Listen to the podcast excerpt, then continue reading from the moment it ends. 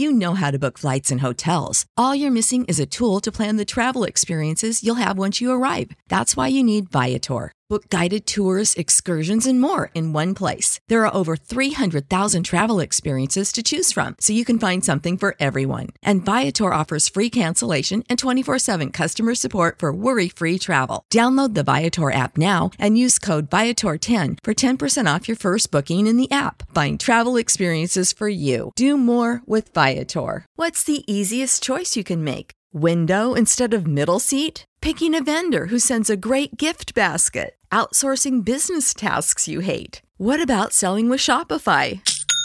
Whether you're selling a little or a lot, Shopify helps you do your thing, however you cha-ching. Shopify is the global commerce platform that helps you sell at every stage of your business. From the launch your online shop stage to the first real life store stage, all the way to the did we just hit a million orders stage. Shopify's there to help you grow. Whether you're selling scented soap or offering outdoor outfits, Shopify helps you sell. Wherever and whatever you're selling, Shopify's got you covered. Sign up for a $1 per month trial period at shopify.com slash try. Go to shopify.com slash try now to grow your business, no matter what stage you're in. Shopify.com slash try.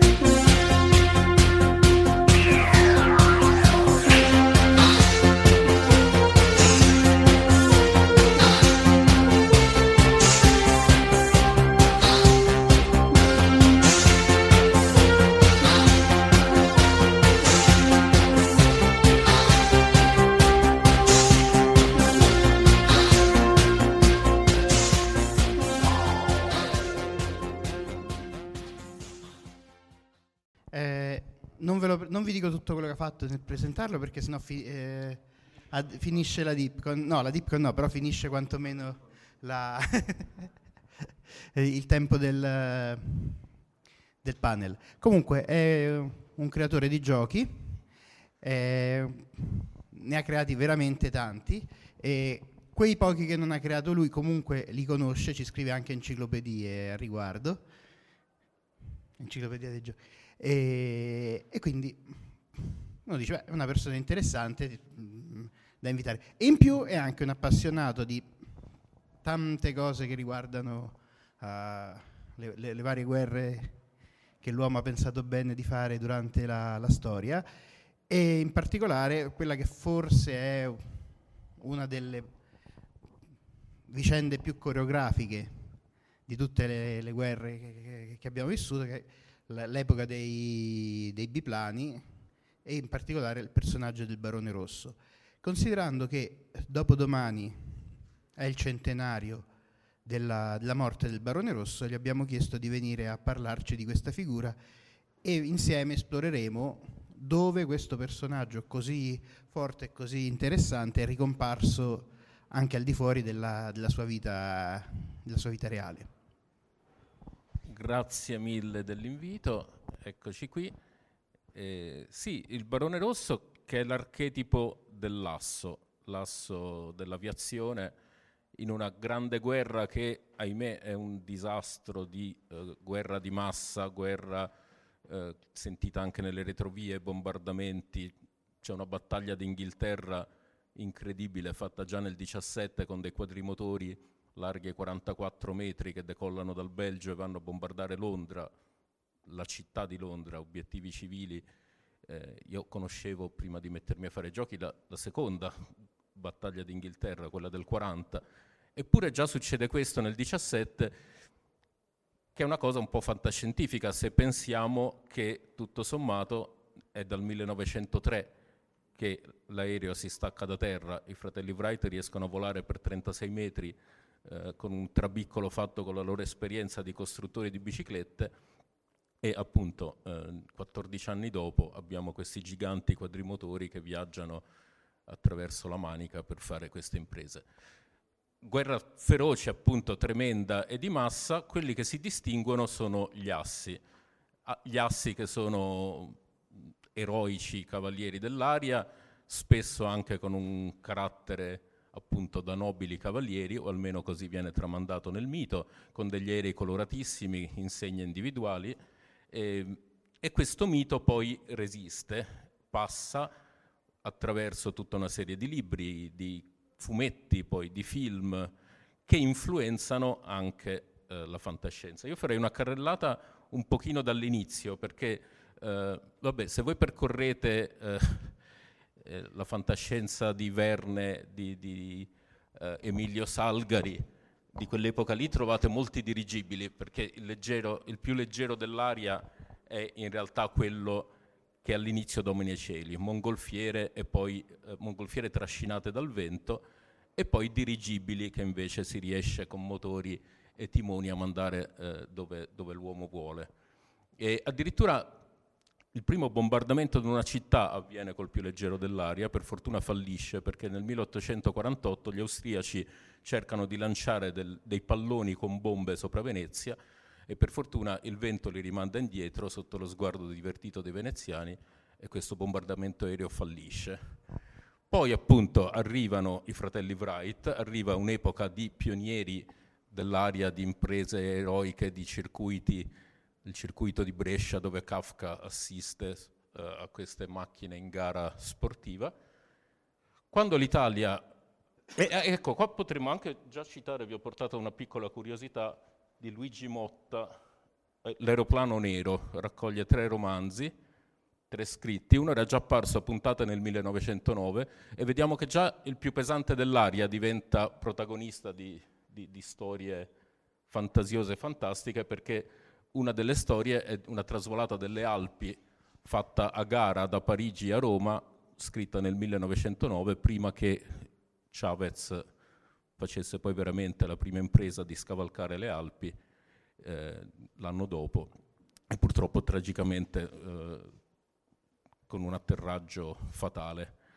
Eh, questi sportivi, eh, quando l'Italia decide de- di, di, andare in Libia a conquistarci una nuova colonia, vengono arruolati, quindi l'aviazione militare inizia con degli sportivi, uno era anche una persona nota a Genova, mi raccontava mia nonna, Giulio Gavotti, che faceva lo spaccone atterrando in piazza per impressionare le ragazze col suo aereo, viene arruolato come tenente e quindi insieme ad altri aeroplani, oltre che palloni, va eh, in Libia e iniziano le prime missioni di osservazione delle truppe dall'alto, seguire le colonne turche e così via. Poi lui ha un'idea un po' così improvvisa, prende quattro bombe cippelli che sono tonde con la miccia, sembrano esattamente quelle di Gatto Silvestro, e decide di lanciarle su una colonna turca, il primo bombardamento della storia, che un certo D'Annunzio, molto impressionato, poi cita Gavotti le sue bombe in una, in una delle sue poesie. Questa cosa colpisce molto D'Annunzio. Quando scoppia la guerra, la, la guerra mondiale, eh, appunto le varie nazioni ormai hanno ciascuno un servizio aereo e, e siamo però ancora a livelli eh, appunto di ricognizione, di fotografia, missioni dall'alto non ancora offensive. E inizia a esserci anche una certa cavalleria, questi soldati si salutano a vicenda quando si incrociano come se non fossero avversari, mentre sotto, ahimè, c'è la guerra cruenta prima di movimento e poi di trincea. Qualcuno inizia a ingegnarsi per colpire gli avversari, per cui c'è un inglese per esempio che pilota con i piedi eh, in modo da avere due mani per sparare col fucile, perché si è reso conto che con la pistola si combina poco. Un russo eh, Kazakov addirittura fa dondolare un ancorotto, gli aerei sono in legno e tela, cerca di strappare con l'ancorotto la tela dell'avversario passandogli sopra, non ci riesce, poi frustrato sperona l'avversario e con questo speronamento fa la sua prima vittoria.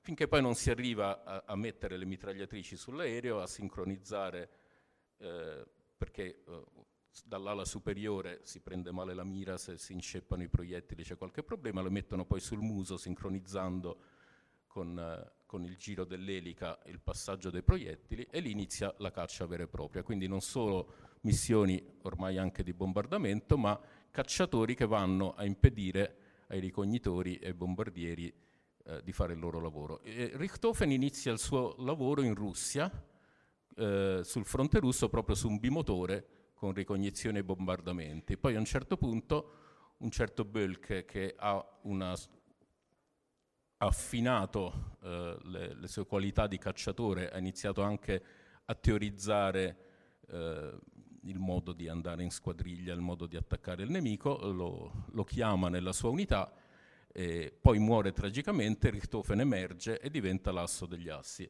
Diventa anche uno strumento di propaganda, per cui eh, le vittorie vengono eh, pubblicate sui giornali, eh, gli viene fatto scrivere un diario che viene pubblicato con grande successo durante la guerra, io sono il barone rosso, e insomma diventa anche uno strumento forte di, di, di, di propaganda per attirare l'attenzione su una guerra molto più signorile ed eroica di quanto non sia quella vera. La stessa cosa succede anche in Italia, dove fra l'altro questa, questa attività degli assi viene, si inizia a chiamare asso chi ha eh, abbattuto cinque aerei nemici. Fra l'altro si chiedono rigorose prove, per cui ogni nazione ha i suoi metodi, però eh, servono testimonianze, servono prove, non basta dire sì, l'ho visto scendere fumando, ma serve qualcuno che testimoni che l'abbattimento è avvenuto. Giornali come il Secolo Illustrato iniziano a mettere premi in denaro, 3.000 lire per chi abbatte un aereo nemico. Insomma, nasce un'epopea molto, molto forte.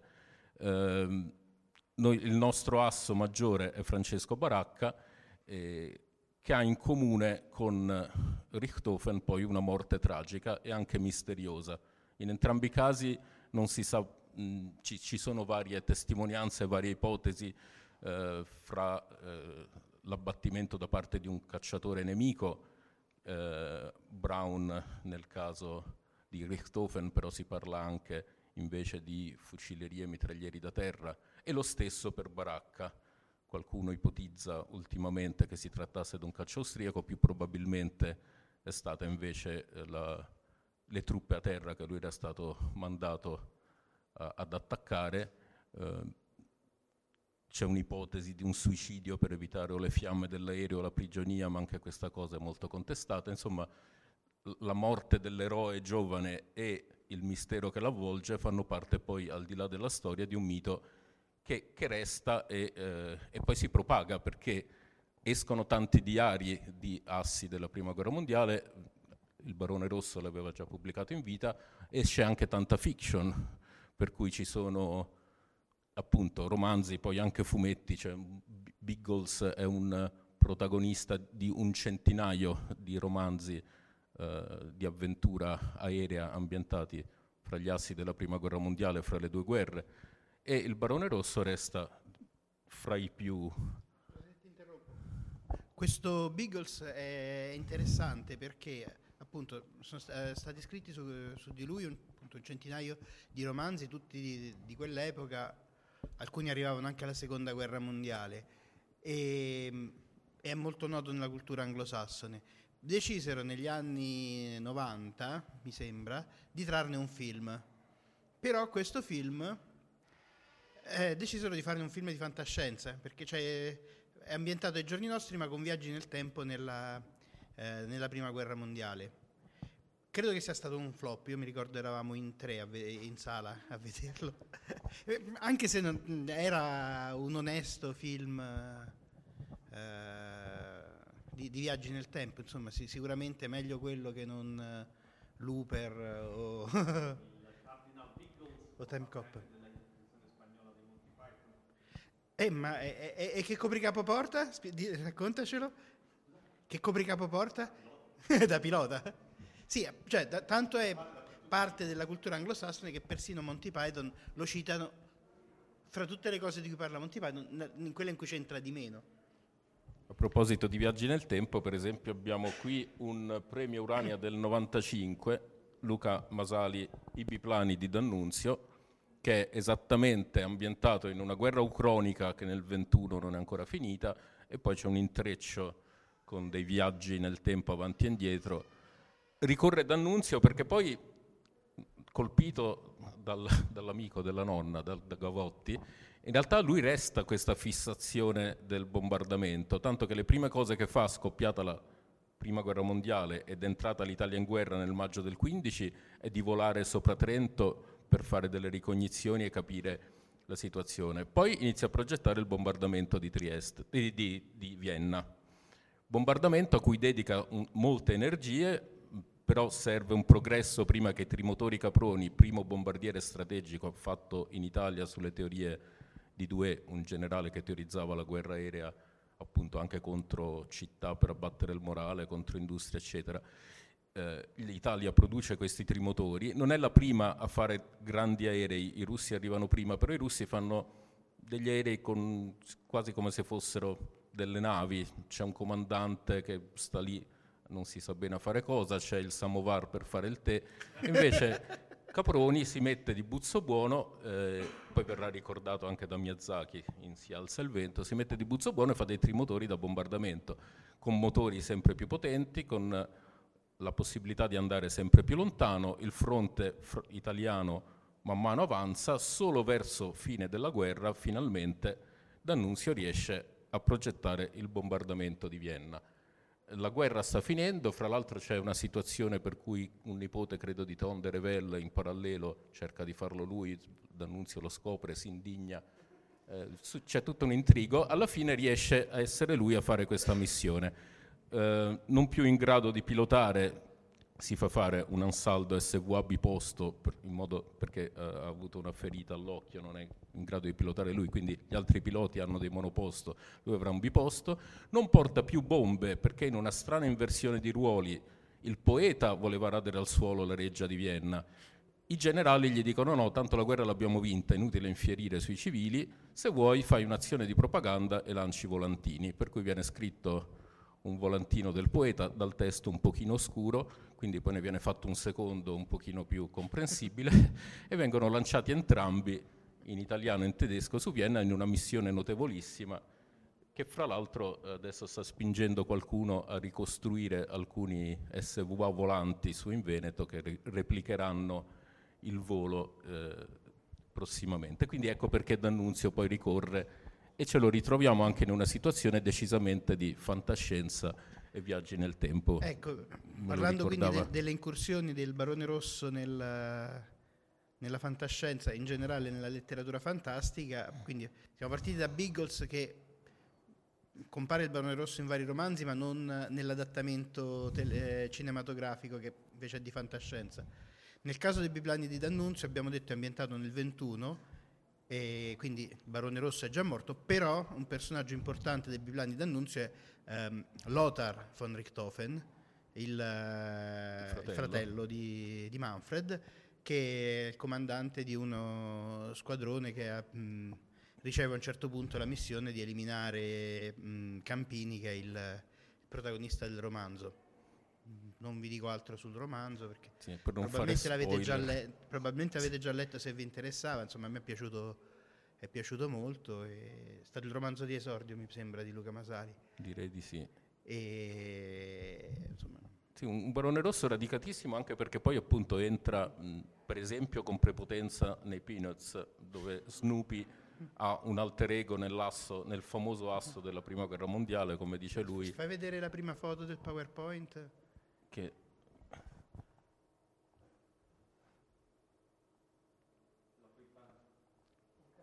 mentre appare, eh, vabbè, appunto, il, il, povero, il, povero, Snoopy viene no, sempre... No, una, una, per volta.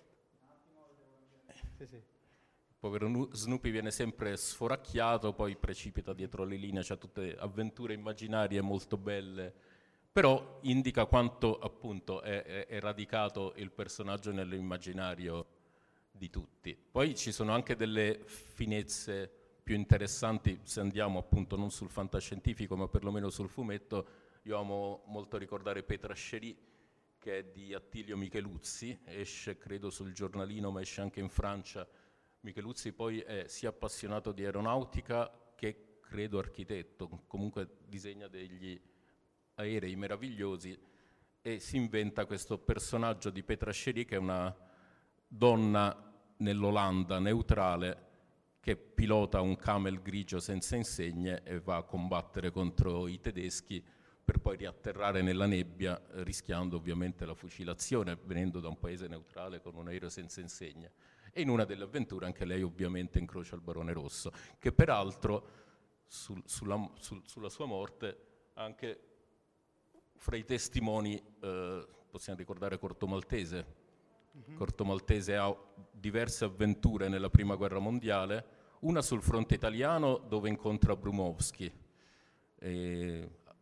sotto la bandiera dell'oro, credo che sia uno, almeno uno dei titoli italiani, perché poi le storie brevi di Corto Maltese vengono ripubblicate più volte con più titoli, dove eh, c'è un, un recupero insieme a Hemingway che guida l'ambulanza di un certo tesoro in zona di guerra e a un certo punto arriva Brumowski che è il secondo asso, è, è il primo asso austriaco e a un certo punto viene mandato in Francia, questo non c'è in corto maltese, ma viene mandato in Francia dove si combatte molto di più perché sul fronte italiano le cose sono più sono meno intense, quindi va in Francia a vedere dove si combatte davvero intensamente, conosce il Barone Rosso, impara da lui, torna in Italia, dipinge di rosso il suo Albatros, anche se con due o tre teschi, per distinguersi, per non essere proprio uguale. E nell'episodio successivo, Cote de Nuit e Rose di Piccardia, eh, c'è proprio Corto Maltese a terra che assiste all'abbattimento del Barone Rosso da parte...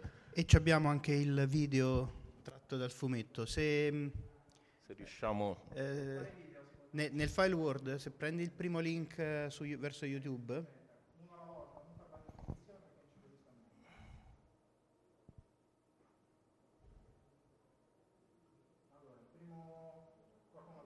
Sì. Se vai al minuto 10. Ok.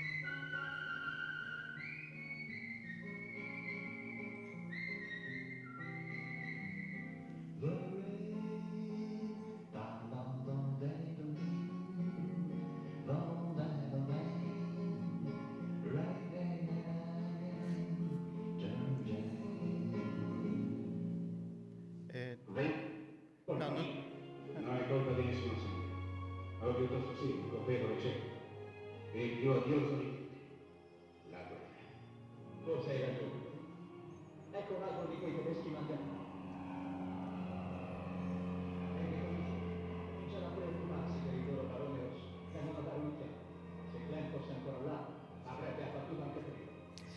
no, non era il minuto 10, mi deve essere sbagliato a segnare, era...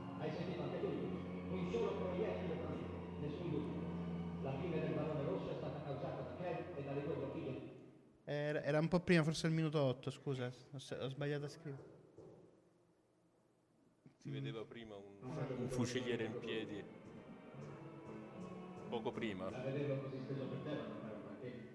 Eccolo. Sì. Eh, questo è il, più o meno il punto allora.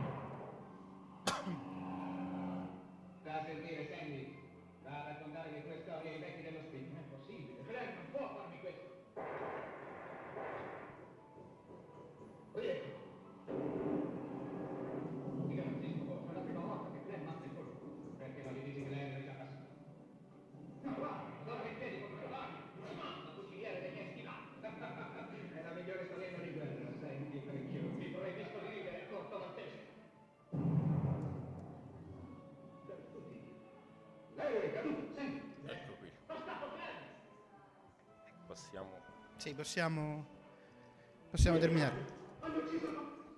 E quindi appunto abbattuto per scommessa dall'australiano ubriaco. Mm-hmm. Però ecco appunto, non sappiamo di preciso, come ci dicevi, quale sia stata la, la, vera causa della morte del Barone Rosso. Qui Corto Maltese ce ne racconta una versione. Sicuramente appunto fa parte del mito. Come entra a far parte del mito eh, Baracca, eh, che mm, io ricordo, forse era Milo Milani che fece un fumetto sul Corriere dei ragazzi in cui appunto eh, Baracca viene tacciato di vigliaccheria perché dice che non bisogna mandare i piloti a mitragliare delle truppe che si stanno pure ritirando. L'ufficiale superiore dice: Ah, ma non, non ve la sentite? Lui, per dimostrare di non essere un vile, va, fa di tutto e viene abbattuto da una fucilata. Il, il mito resiste e poi in realtà ci sono personaggi interessantissimi. Il secondo asso italiano è Scaroni.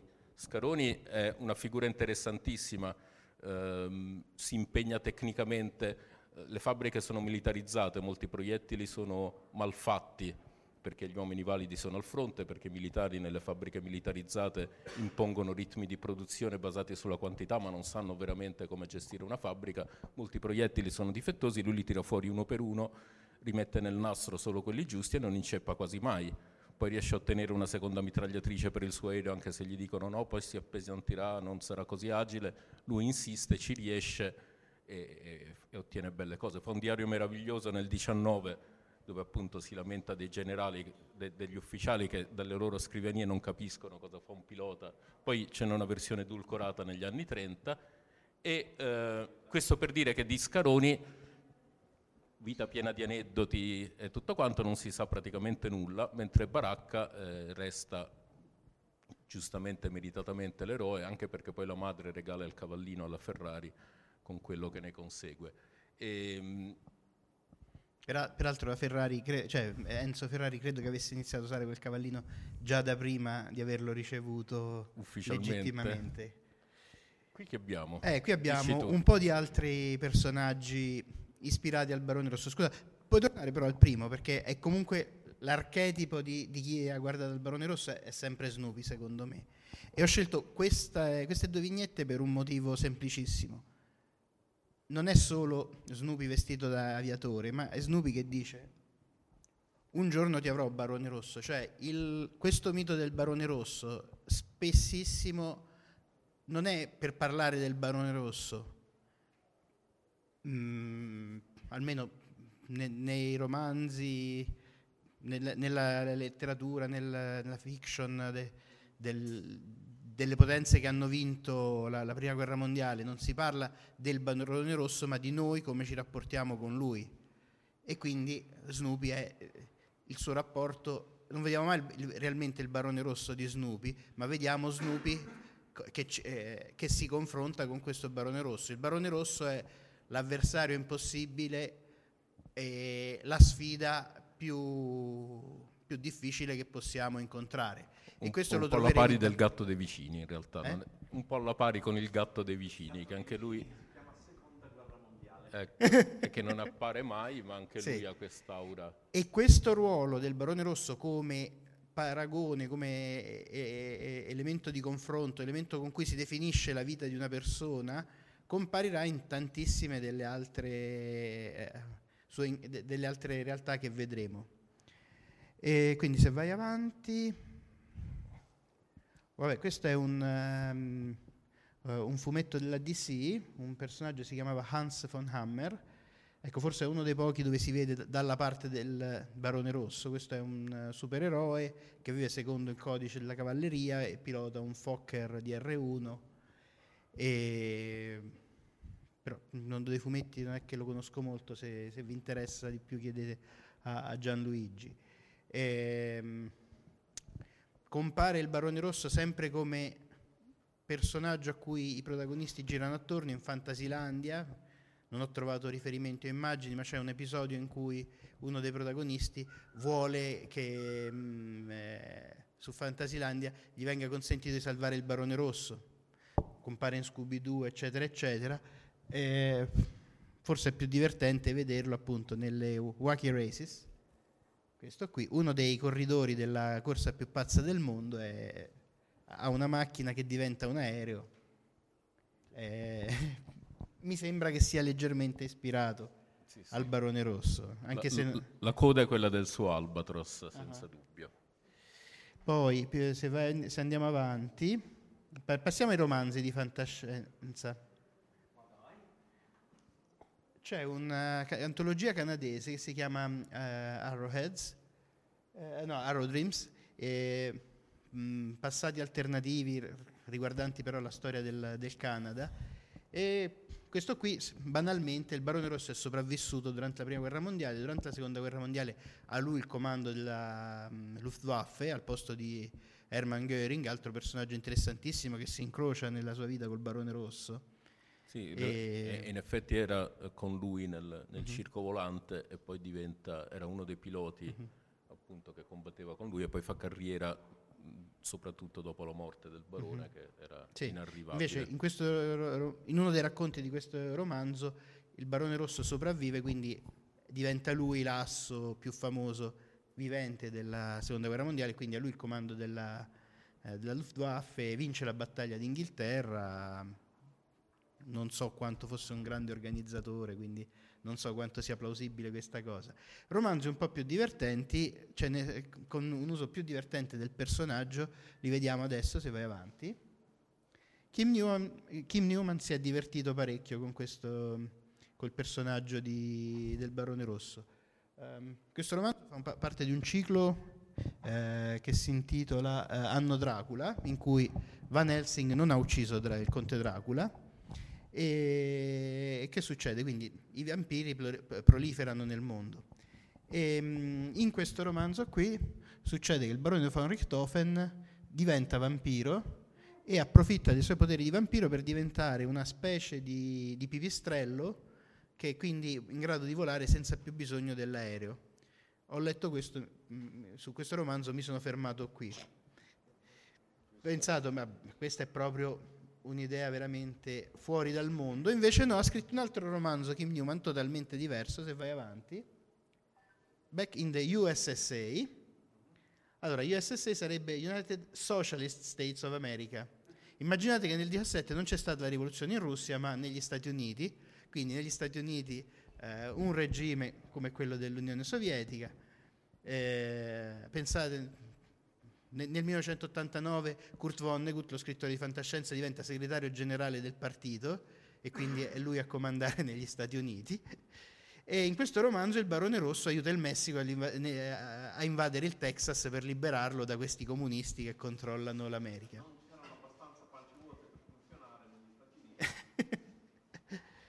Poi, vabbè, mh, parlando di romanzi, c'è i Biplani di D'Annunzio che comunque ne abbiamo già parlato.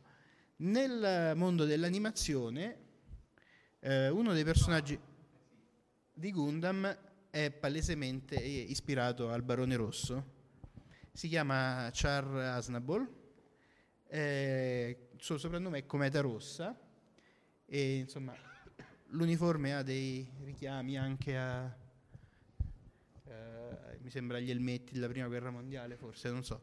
E c'è un video su, su di lui. Se puoi lanciare il link nel file word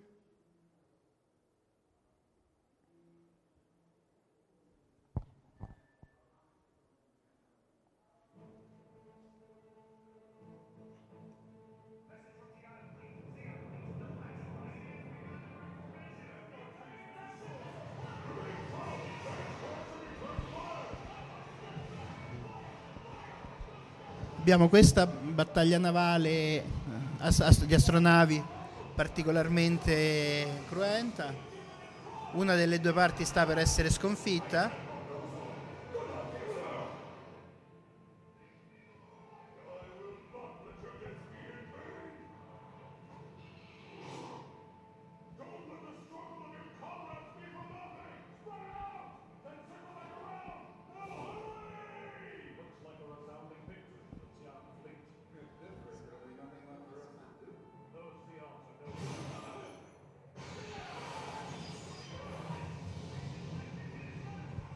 Ed ecco, all'improvviso compaiono delle nuove armi.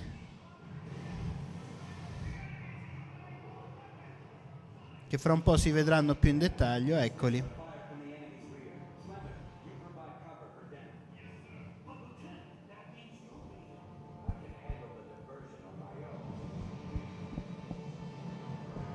Ecco, un'arma nuova che praticamente cambia le sorti della, della, guerra fino a quel momento, anche se non è un, un triplano, vediamo che comunque è un'armatura potenziata di color rosso e che arriva fra le linee nemiche dove nessuno pensava di poter arrivare e cambia le sorti della, della battaglia.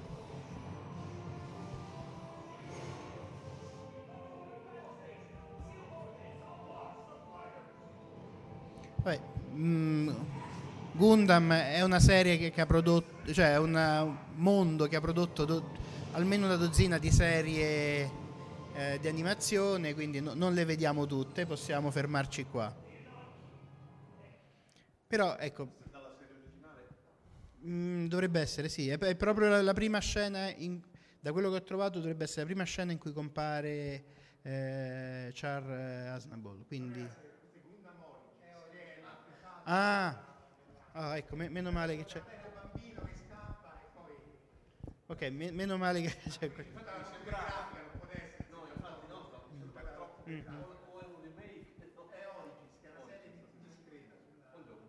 Quindi è un prequel che hanno fatto, ok. Io purtroppo l'ho visto un po' da ragazzino, ma so- soggetto al, a come funzionavano le tv dell'epoca, quindi magari ti perdevi un episodio o loro non lo proiettavano, insomma. Non posso più vederlo perché ho comprato i DVD americani, ma la Samsung mi ha bloccato il cambio di regione. e vabbè. E fra le animazioni che hanno dei personaggi basati sul Barone Rosso c'è un altro film che è di Wallace and Gromit. Alla, alla fine del film compare un, uh, un tizio su un, esatto, su, eh, su un aereo e fa quello che viene chiamato nel film in inglese un dogfight, cioè un combattimento fra cani. Peccato che dogfight, tutta una parola, indica eh, I, duelli aerei. I duelli aerei. Co- come zuffe fra i cani, tanto che uh, il suscitato Scaroni uh, chiama Zuffe nel cielo, la sua seconda edizione nel 1933 del diario, Mussolini lo trova troppo poco militaresco e troppo ironico e il povero Scaroni a sue spese deve ricopertinare tutto chiamandolo non so se diario di guerra o che. Mm-hmm. Devo dire che questa, fra l'altro c'è questa tendenza all'ironia, mh, molti nella prima guerra mondiale hanno insegne personali, potremmo prendere intanto spiegare il rosso, perché mentre gli inglesi mh, stroncano sul nascere le insegne troppo sgargianti, i colori personali individualistici, eh, qualche pilota invece si diverte. Navarre, per esempio, che è un francese, dipinge di rosso il suo Newport 11 abbastanza all'inizio della guerra e viene soprannominato il Diavolo Rosso. E lo stesso Barone Rosso lo fa così per, per sfida, per distinguersi dagli altri. Poi gli altri della sua squadriglia iniziano a dipingere Lothar di giallo eh, e così via e, e diventano il circo volante. Fra l'altro appunto anche l'ironia è presente per cui per esempio alcuni dei nostri aviatori mettono Fortunello che è un personaggio del Corriere dei Piccoli sulla fusoliera dei loro, dei loro aeroplani e addirittura c'è un comandante di squadriglia che viene redarguito dall'alto comando perché nella sua coccarda, un po' scocciato da tutta questa mitologia degli assi, che porta peraltro D'Annunzio a dipingere le carte dell'asso sui suoi caproni, eh, scrive sul bianco della coccarda asso ma che due di coppe e quindi esce una circolare dell'alto comando dicendo che non è il caso di fare gli spiritosi e bisogna avere più sobrietà. Chiudo questa parentesi, però segnalando, tu dicevi prima la vita dei Cavalieri del Cielo, non è solo una metafora, nel senso che poi ci sono piloti anche molto crudeli, spietati. In realtà se voi vedete il film Il Barone Rosso fatto in Germania nel 2007-2008, credo, si vede una scena in cui quando viene abbattuto un famoso pilota inglese, i tedeschi vanno sul funerale, calano con i loro aeroplani, tutti si gettano da parte, in realtà lanciano una corona da loro e poi vanno via. È un episodio simbolico, ma effettivamente eh, Baracca quando abbatte qualcuno poi si preoccupa di sapere se è vivo, lo va a visitare, ci va a parlare, eh, non, è, non, è, soltanto appunto al di là dell'eliminazione della macchina nemica, poi ci si preoccupa degli uomini, fino al punto che alcuni eh, piloti italiani eh, tolgono i traccianti dalle loro mitragliatrici. Un proiettile ogni 5 è al fosforo, lascia una scia luminosa e aiuta a prendere la mira, però è anche incendiario e quindi eh, fa sì che sia più facile che l'aereo di legnetela del nemico bruci. Mm, cosa che non crea nessun problema a molti piloti che anzi addirittura usano, benché vietati da, dalla Convenzione di San Pietroburgo, i veri e propri proiettili incendiari che si dovrebbero usare solo contro i palloni, anche contro qualche nemico, così Frank Luke, un asso americano molto spregiudicato. Invece pare che alcuni assi italiani togliessero questi traccianti andando a danno loro, perché poi era più difficile mirare e seguire il tracciato dei proiettili, però proprio per risparmiare una fine tremenda, bruciati eh, all'avversario eventualmente abbattuto. Ed è anche per questo che poi si pensa che Baracca abbattuto con l'aereo che brucia, qualcuno dice forse si è suicidato per timore di fare questa fine. Chiudo la parentesi, era solo per dire che questa cosa della cavalleria dell'aria effettivamente ha dei riscontri tangibili, non è solo retorica, almeno in alcuni dei casi. E questo fatto della cavalleria ha contribuito a tenere in vita il mito appunto dei piloti della prima guerra mondiale, penso proprio per questo contrasto totale con quella che era la, la vita in trincea, la, la, brutalità che si viveva in trincea, la, le condizioni disumane le, la mortalità altissima, anche, anche sotto i colpi della propria artiglieria spesso e così via. Qualche volta anche per azione nemica, sì. Eh, cioè, ricordiamoci che eh, gli anni della prima guerra mondiale sono gli anni dell'epidemia di, di spagnola, che eh, chiam- sapete perché si chiama spagnola quell'epidemia di influenza? No, si chiama spagnola perché fino al 1918 l'unico paese in cui i giornali dicevano che c'era un'epidemia di influenza che stava facendo morti era la Spagna, perché la Spagna non era in guerra. In Francia c'era l'epidemia di influenza, le condizioni di vita in trincea erano ottime per la propagazione di questa influenza, peraltro, ma era vietato parlarne. In Germania ancora di più. Uh, in tutti i paesi molte vittime sono state dovute al fatto che non si parlava di questa epidemia per motivi propagandistici, quindi anche la macchina della prevenzione era, e, della cura era ridotta per, per via del fatto che non, non, se ne parlava. E quindi anche se in Spagna ha fatto relativamente pochi morti quella, quell'epidemia, relativamente, è stata chiamata la spagnola perché se i giornali ne parlavano dicevano c'è stata in Spagna questa epidemia. Poi è continuata anche nel 19 perché non, non è stata debellata subito, la, la, medicina non era ancora in grado. Però fra le grandi disgrazie della prima guerra mondiale c'è anche tutte queste morti per, per influenza. E faccio un'altra piccola digressione sempre sulla cavalleria dell'aria e di come a volte veniva, eh, anche se c'è una citazione letteraria, anche se non fantastica, a un certo punto mi sembra sulle verdi colline d'Africa si evoca il macellaio eh, Becker, eh, che era un pilota appunto che nel racconto ha mitragliato un treno di ufficiali austriaci che andavano in licenza per Natale. L'episodio qui Hemingway, che come dicevamo, eh, come testimonia Corto Maltese, effettivamente era in Italia a pilotare ambulanze al fronte, ha, ha, ha lavorato leggermente di fantasia, però c'è questa cosa eh, che in realtà è così. Ehm, c'è una tregua non scritta nel giorno di Natale, per cui eh, italiani e austriaci non si combattono fra loro.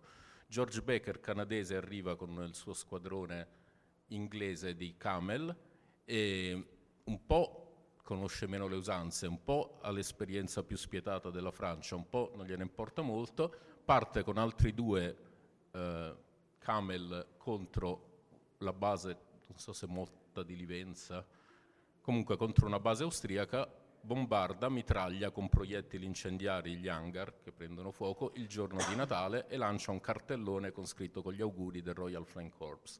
Poi atterra su una base italiana, si fa aggiustare l'aereo dai meccanici italiani chiedendo di non parlarne in giro eh, per i fuori dei proiettili che ha avuto dalla fucileria e dall'antiaerea e poi torna alla sua base, cosa fra l'altro che fa credere agli austriaci che siano stati gli italiani, il 26 dicembre, ancora un pochino eh, non del tutto sobri dal, dal Natale, eh, austriaci e tedeschi attaccano la base italiana di Strana e, e fra l'altro in maniera scordinata ed è la più grande battaglia aerea sul fronte italiano che per loro dice molto male, eh, causata appunto come, come, ritorsione da questa violazione della tregua non scritta.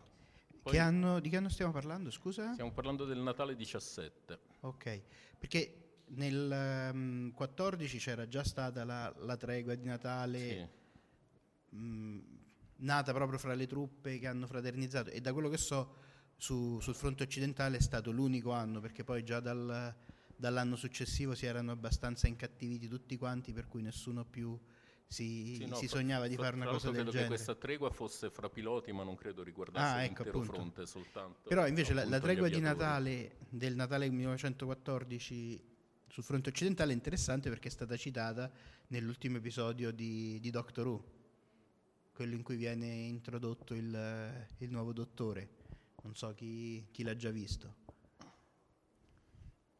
Quindi alla fine si ricollega anche quello.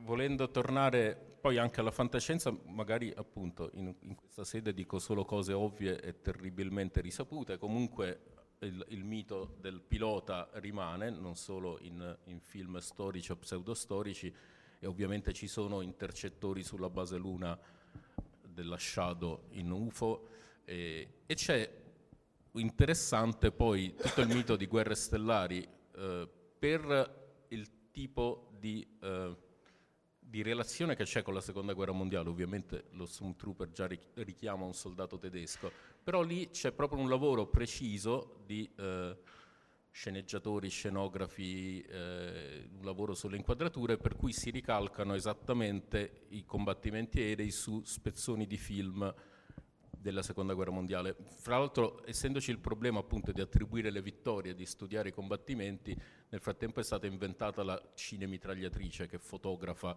durante i combattimenti e quindi si possono ricalcare sulle evoluzioni degli aerei veri quelle del, dei caccia di guerre stellari, anche se una delle cose più fondanti nel mito del primo, io lo chiamo guerre stellari, scusate perché sono un po' anziano, eh, e non è tanto la specialità della caccia quanto una missione che gli inglesi fanno nel 1942 contro le dighe della Ruhr con la squadriglia dei Dumbuster, sono degli Avro Lancaster.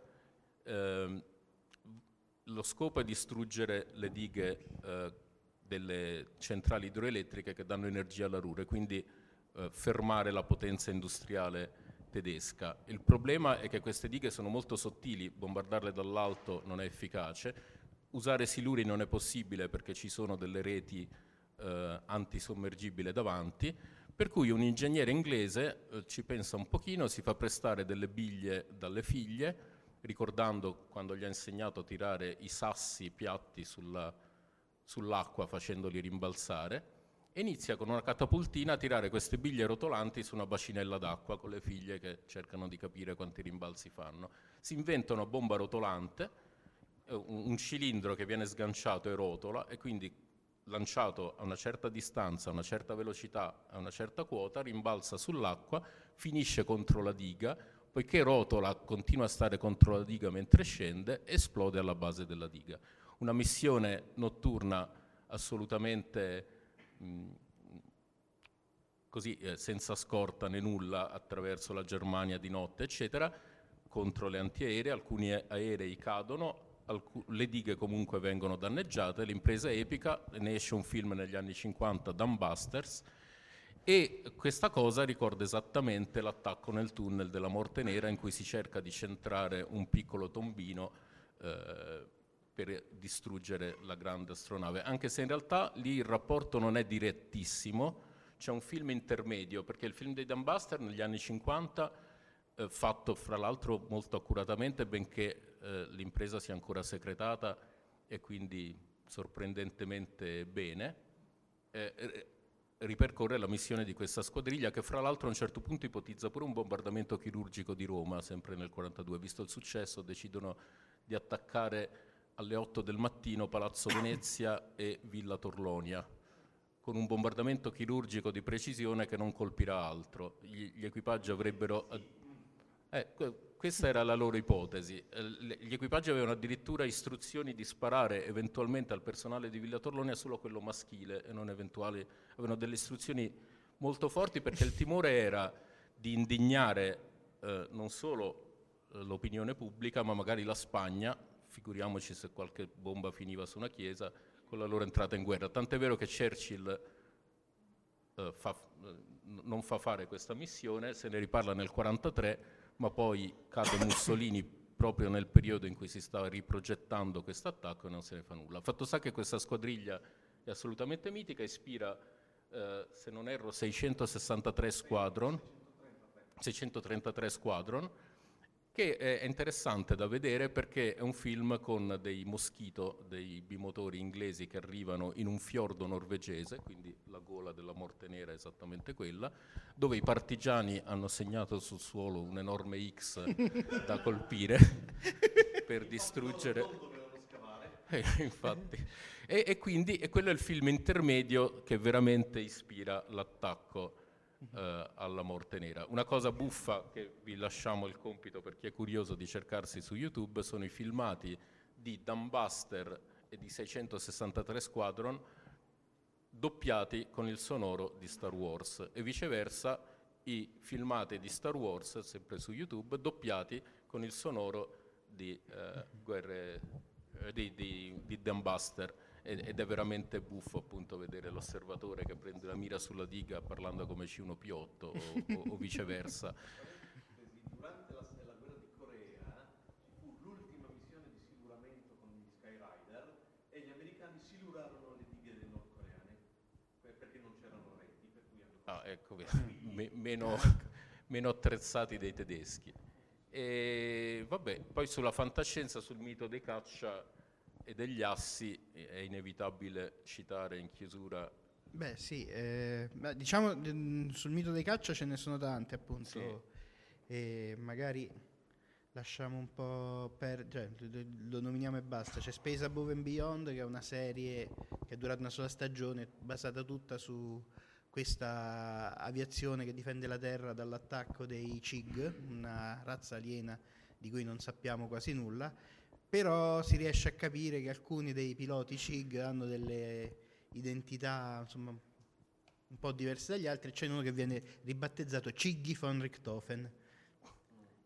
E anche lì noi non vediamo mai lui se non in combattimento da lontano, però vediamo eh, Quinn, uno dei piloti eh, dei Marine, mi sembra, sì, bravo, erano tutti Marine che la, la, sua evoluzione come personaggio avviene proprio grazie all'incontro con, allo scontro con questo von Richthofen. Un personaggio che invece in un'altra serie si evolve tantissimo, cioè prima era piatto, inizia ad avere profondità nel momento in cui si scontra con un avversario degno del Barone Rosso è sicuramente eh, in Battlestar Galactica Cara Trace. Personaggio abbastanza unidimensionale finché non arriva un episodio che si intitola Scar, dove Scar è palesemente il barone rosso dei, dei Siloni. E, ehm, eh. Se lanci il video di Battlestar Galactica, dall'inizio poi ti dico quando saltare.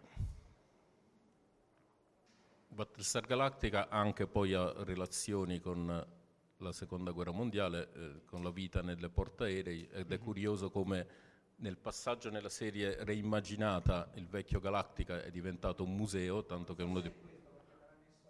È tanto, il file tanto quello che, uno... ti sei scaricato per prima?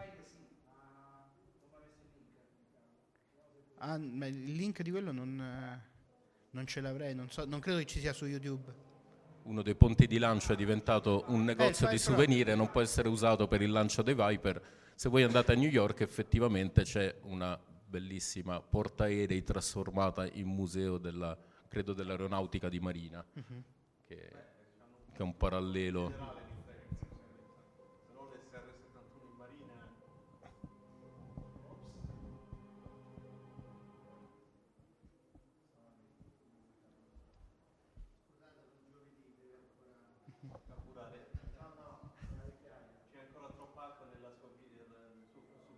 Intanto mentre appunto il cronometro... Ah vabbè, abbiamo il, il contributo.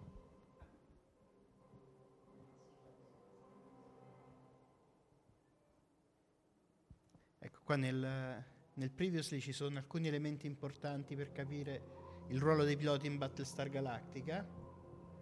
Questa è una eh, caccia dei siloni che iniziano a scoprire qualcosa che, che dentro c'è una forma di, di intelligenza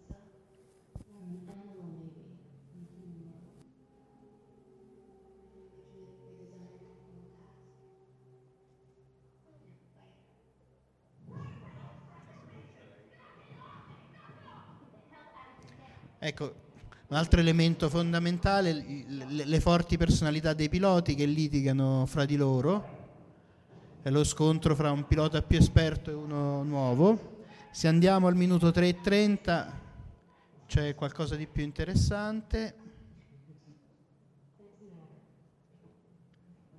Ecco, arriva un nuovo pilota da, da un'altra nave, viene subito preso come eh,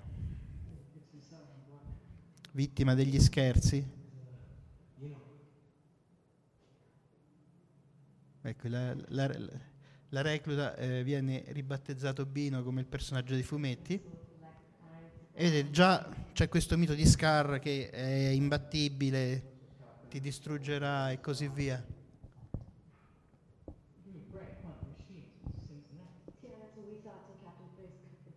E, e inizia a esserci il mito di questo Scar, così come c'era il mito del Barone Rosso fra, fra i piloti del, um, alleati.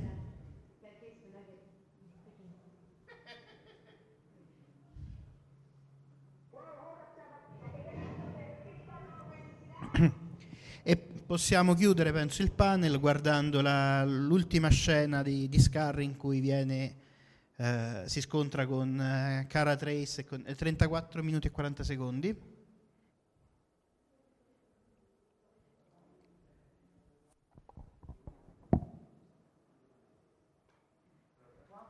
...40 secondi. Ecco, fino all'episodio precedente, all'inizio di questo episodio, Cara Trace era un individualista uh, quasi pronto...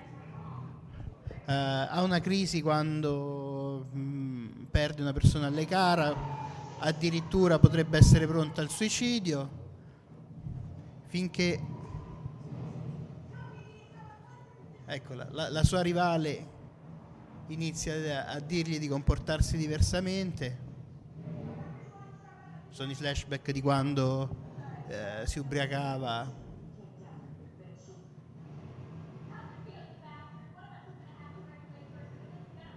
Ecco, qui è pronta proprio ad andare contro Scar anche a rischio della propria vita e del proprio caccia.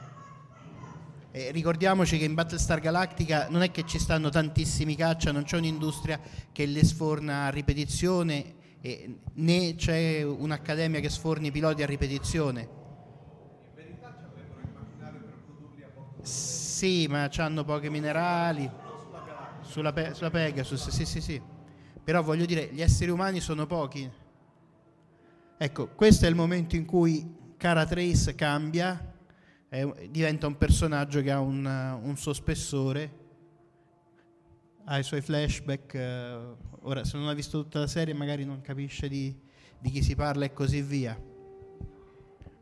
Però il Barone Rosso è proprio l'esempio, cioè il momento in cui un personaggio si confronta con la sfida più grande di lui e o muore o cambia. Di solito in un buon romanzo o in un buon film il personaggio cambia, non, non muore, però. Tra parentesi, non so se hai notato, a un punto Cara Trace ha copiato Pappy Boynton mettendo il pollice davanti al sole per vedere le due ali che spuntavano Ah. ai lati. Era un trucco che aveva inventato Boynton per vedere i zero che arrivavano dal sole. Mm.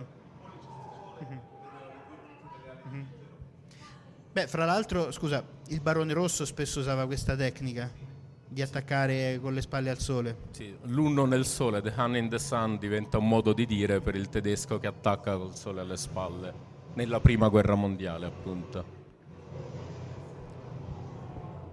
Oh, e fra l'altro, vedete, Scar viene distrutto quando finalmente questi piloti individualisti, eccetera, imparano a cooperare. Come Bölk aveva insegnato a Richthofen coordinarsi. Okay. E, beh, e da questo momento Battlestar Galactica non è più la stessa, finalmente questo personaggio è diventato interessante grazie al Barone Rosso possiamo... Io chiuderlo. ho un'ultima curiosità ludica, eh, eh, ho fatto un giochino di carte sugli aerei della prima guerra mondiale, Wings of War. Aspetta, aspetta, mo ci arriviamo. No, Sì, no, no, però c'è una curiosità per chiudere sul Barone Rosso perché... eh, no, no, per- per- Ah. mm, no, poi, vabbè, fra le citazioni del Barone Rosso ce ne stanno altre tre che volevo farvi. Allora, Ah. se prendi le ultime foto del PowerPoint...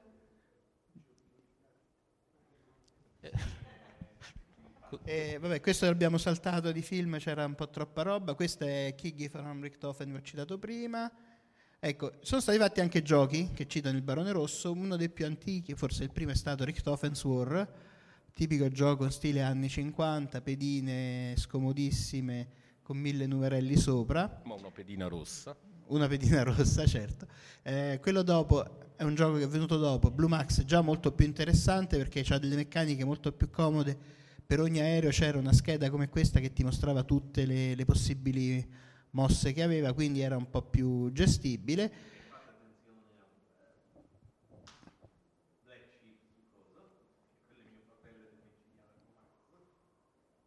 Ah. su- sul forum. Ok. Va bene. E poi, ecco, quello che probabilmente è il mm, migliore, insomma, lo, lo dico io perché se lo dici tu pare brutto, il più giocabile senza sacrificare il dettaglio realistico, è Wings of Glory, dove invece di avere quelle tabelline noi abbiamo per ogni aereo delle carte che mostrano tutte le mosse che, che può fare. E Wings of Glory, gioco quindi sulla prima guerra mondiale, sugli scontri di biplani, in copertina non poteva esserci se non il barone. E, e il pilota che si dice l'abbia battuto. Ma eh, la cosa curiosa, appunto, questo nasce come Wings of War, come gioco di carte nel 2004. Nel 2007 aggiungiamo anche dei modellini che vengono mossi sul tavolo usando le frecce disegnate sulle carte che ciascuno sceglie. La cosa curiosa è che il modellino del Barone Rosso è nella scatola base, è venduto anche a parte, lo ristampiamo in continuazione. Nel momento in cui eh, è esaurito, nonostante sia in ristampa e quindi dopo due mesi di nuovo sugli scaffali dei negozi, su eBay raggiunge 80-85 dollari, quando ne costa 10-12, per non aspettare, io non so bene perché, i due o tre mesi della ristampa. Eh, il distributore americano si chiama Fantasy Flight, a un certo punto ci chiede i diritti per fare una versione prima di Battlestar Galactica, poi di Star Wars. La, vabbè, la storia non va benissimo, per cui si ritira la licenza, il gioco lo fa e inizia a vendere modellini dei TE e degli X-Wing, ovviamente in colori molto tristi. I TE sono tutti grigio scuro con delle pezzi neri. Quando finalmente eh, decide di rilanciarli un pochino, cosa fa? Fa un TE rosso. Si inventa una cosa per cui le guardie reali dell'imperatore tutto sommato hanno la tunica rossa, in qualche oscuro eh, prodotto del, del fandom ci dovrebbe essere da qualche parte citato il colore rosso per delle astronavi e quindi fanno il TE rosso per rimpiazzare quel triplanino rosso di plastica che non riescono più a distribuire visto che hanno scelto di fare invece un altro gioco. E con questo, vabbè, ci con questo finiamo le panel. incursioni del barone rosso nel, nel fantastico, perché anche il gioco comunque rientra nel mondo del fantastico perché è un modo per far accadere diversamente le altre cose. E di questo parleremo a brevissimo in questa sede. Sì, non so se vogliamo fare due minuti di pausa o... Avete ascoltato Fantascientificast, podcast di fantascienza e cronache della galassia, da un'idea di Paolo Bianchi e Omar Serafiti, con il contributo cibernetico del Cylon Prof Massimo De Santo. Potete seguirci ed interagire con noi sul nostro sito fantascientificast.it, su Facebook alla pagina Fantascientificast, su Twitter sul profilo at Fantascicast, sul nostro canale Telegram t.me slash fantascientificast, sulla nostra community Telegram t.me slash fsccommunity. Se siete particolarmente timidi, potete utilizzare la vecchia, cara e affidabile posta elettronica, scrivendoci all'indirizzo redazione at fantascientificast.it. Tutte le puntate sono disponibili sul nostro sito, su Apple iTunes, su Spotify e su Podbean all'indirizzo podcast.fantascientificast.it. Se volete, potete lasciarci una valutazione 5 stelle su Apple iTunes ed offrirci una birra romulana o un gotto esplosivo pangalattico, sostenendoci tramite una donazione PayPal utilizzando l'apposito pulsante sul nostro sito. Fantascientificast è una produzione amatoriale. Non si intende infrangere alcun copyright, i cui diritti appartengono ai rispettivi detentori. L'autorizzazione SIAE 5612I5359. Nessun byte e nessun tribolo sono stati maltrattati durante la produzione di questo podcast. Alexa 4 e l'equipaggio di Fantascientificast vi augurano lunga vita e prosperità e vi danno appuntamento alla prossima puntata lungo la rotta di Kessel. Settimo simbolo inserito nel computer. Blocco 1 pronto. Blocco 1 posizionato. Potenza erogata 23%.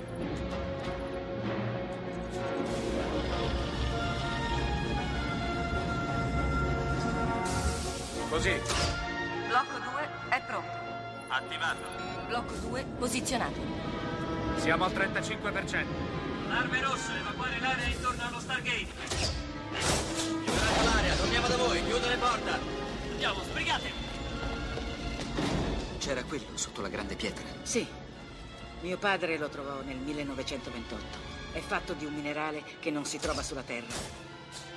Blocco 5 posizionato. 75%. Blocco 6 pronto. Blocco 6 posizionato. Eravamo mai riusciti ad andare oltre nella sequenza.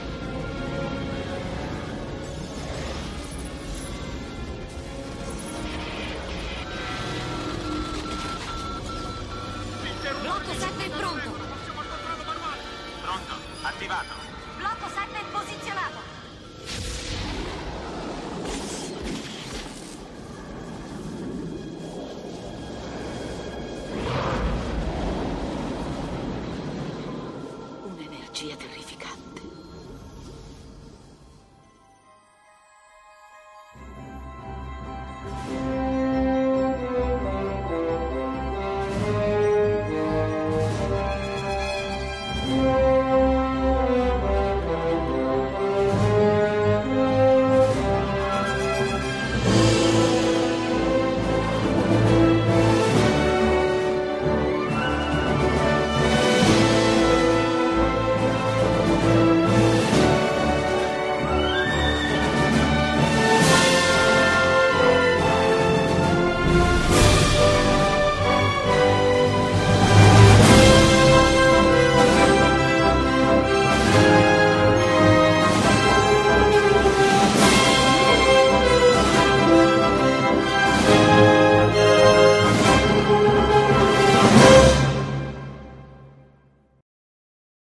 How to book flights and hotels. All you're missing is a tool to plan the travel experiences you'll have once you arrive. That's why you need Viator. Book guided tours, excursions, and more in one place. There are over 300,000 travel experiences to choose from, so you can find something for everyone. And Viator offers free cancellation and 24 7 customer support for worry free travel. Download the Viator app now and use code Viator10 for 10% off your first booking in the app. Find travel experiences for you. Do more with Viator. Sick of being upsold at gyms? My guy, you're currently a base member. For $90 more, I can upgrade you to our Shred membership. For 130 more, you'll be a Swole member. And for just $300 more, you'll reach Sweat Platinum. At Planet Fitness, you'll get energy without the upsell. Never pushy, always free fitness training and equipment for every workout. It's fitness that fits your budget. Join Planet Fitness for just $1 down and $10 a month. Cancel anytime. Deal ends Friday, May 10th. See Home Club for details.